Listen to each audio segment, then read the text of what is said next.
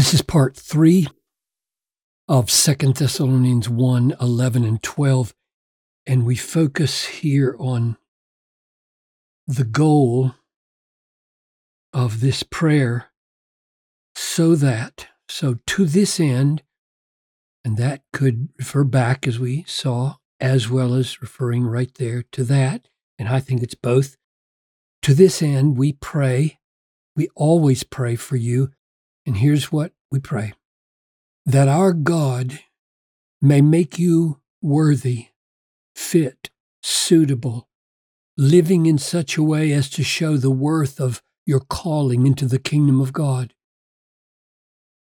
There's a way to live that brings disrepute upon the calling or exalts the calling. He's praying that we would live in such a way as to magnify our calling out of darkness into light, into the kingdom, into holiness, make you worthy of his calling. And, now that and here I think is, and here's how you do that. Here's how God answers that prayer to make you worthy. Here's what he does if God answers the prayer may he fulfill every resolve for good. In other words, may he so work in you, this is God working, so work in you that you don't just have good intentions, but you actually bring them into visible, relational, practical life expression. And another name for that is work of faith. So may God fulfill every good resolve and may He fulfill every work of faith. Because if we do this, if our resolves become actual good works, the way it happens is by faith in this power, work of faith by His power. And the way this work becomes, or the way this resolve becomes this outward work of love is when this faith taps into this power rooted in this grace. That's what we saw last time.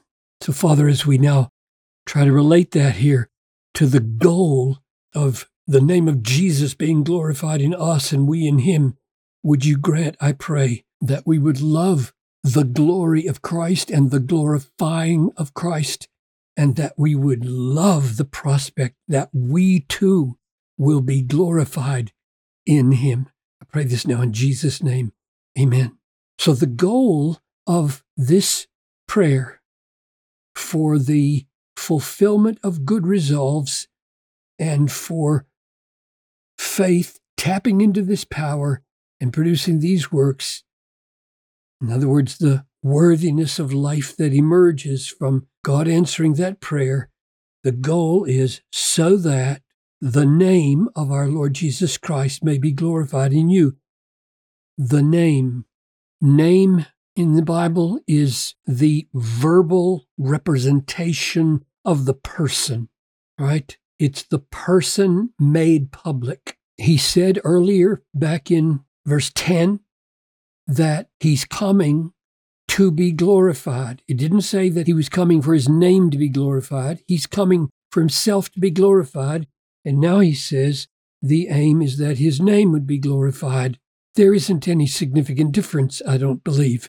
And if you want to see the outworking of the importance of the name of God, the name of Christ being glorified, go to Philippians 2.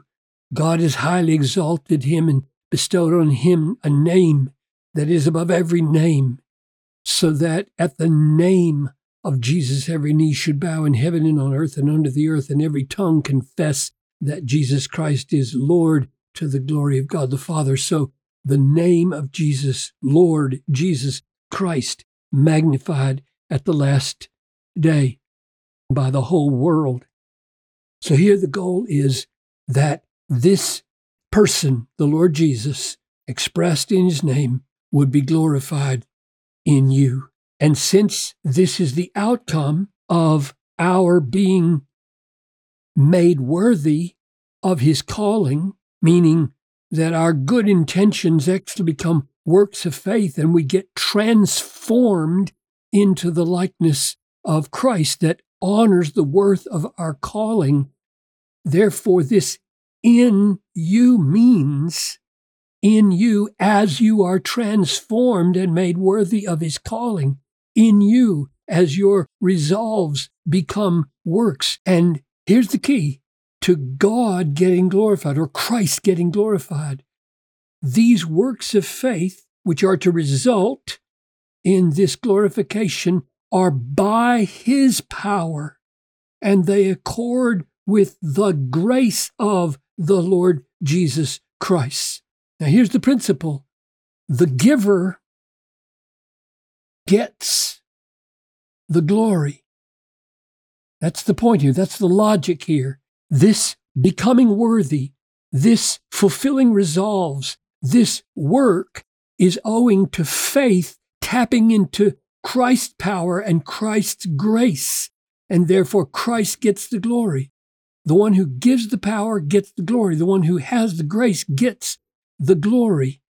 And we see that principle in such a clear expression here in 1 Peter 4. I, I love this text because it's such a practical text for servants of God. Whoever serves, let him do it as one who serves by the strength that God supplies. Why?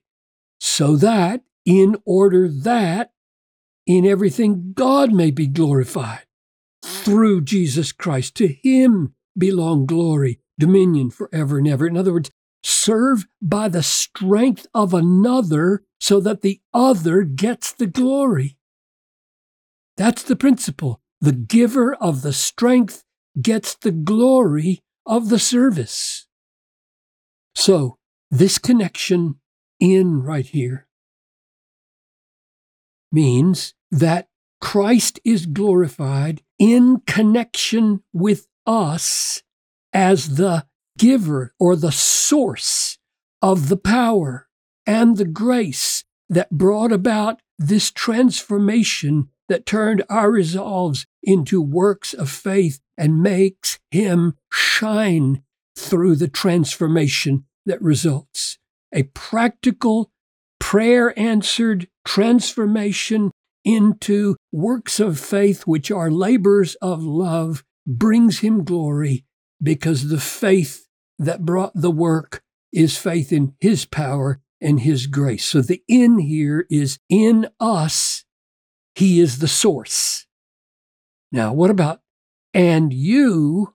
So the goal is twofold so that the name of the Lord Jesus be glorified in you and you glorified in him you glorified in him. Now, this in him, same connection as here. We are, he is in us, glorified in us, and we are in him. The connection is the same, only here the connection is that we are the receiver, right, of the power. We are the receiver of the grace. In this connection, he's the giver of the power and the giver of the grace, and therefore he gets the glory. He gets glorified. In this relationship, we're the receiver of the power, receiver of the grace, and thus we are being glorified in this worthiness. We are being changed by this power, changed by this grace to be like this glory. So the very transformation here that brings glory to Jesus is the glorification of ourselves in measure now and then fully later. You can see that here in 2 Corinthians 3:18. We all with unveiled face beholding the glory of the Lord are being transformed into the same image from one degree of glory to the next. So we are now being glorified. This action of being made worthy now of the calling is being described in 2 Peter 3:18. It's happening from one degree of glory to the next. It is going to reach its climax in union with Christ at the second coming when all our sinfulness is wiped away and we are glorified. Here's the way Peter talks about it. The tested genuineness of your faith, more precious than gold that perishes, though it is tested by fire, will be found to result in praise and glory and honor at the revelation of Jesus Christ. When Jesus comes back, our faith that produced those works, the works of faith, is going to redound or be found to result in our glory, our praise, our honor at the revelation of Jesus Christ. Here's the way Paul describes it in Romans 8.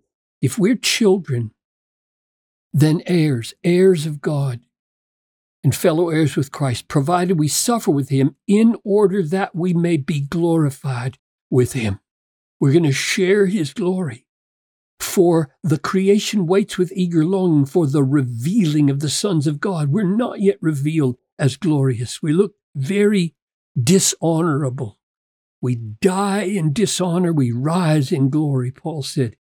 The creation itself will be set free from bondage to corruption and obtain the freedom of the glory of the children of God. That's coming. And when it comes, this is what it's going to look like, according to Jesus.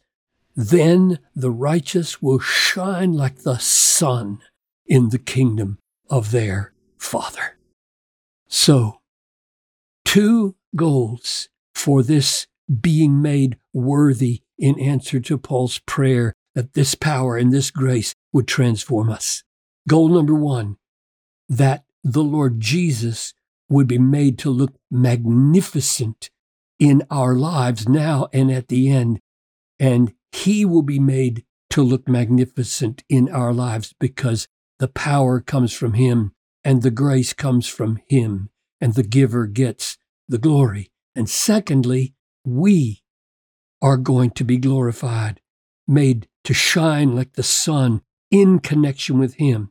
This in is in connection with him as the source, and this in is in connection with him as the receiver. That is, we are the receiver of this grace, the receiver of this power, and therefore we will be made worthy now in measure and in the end complete and sinless in glory with Christ.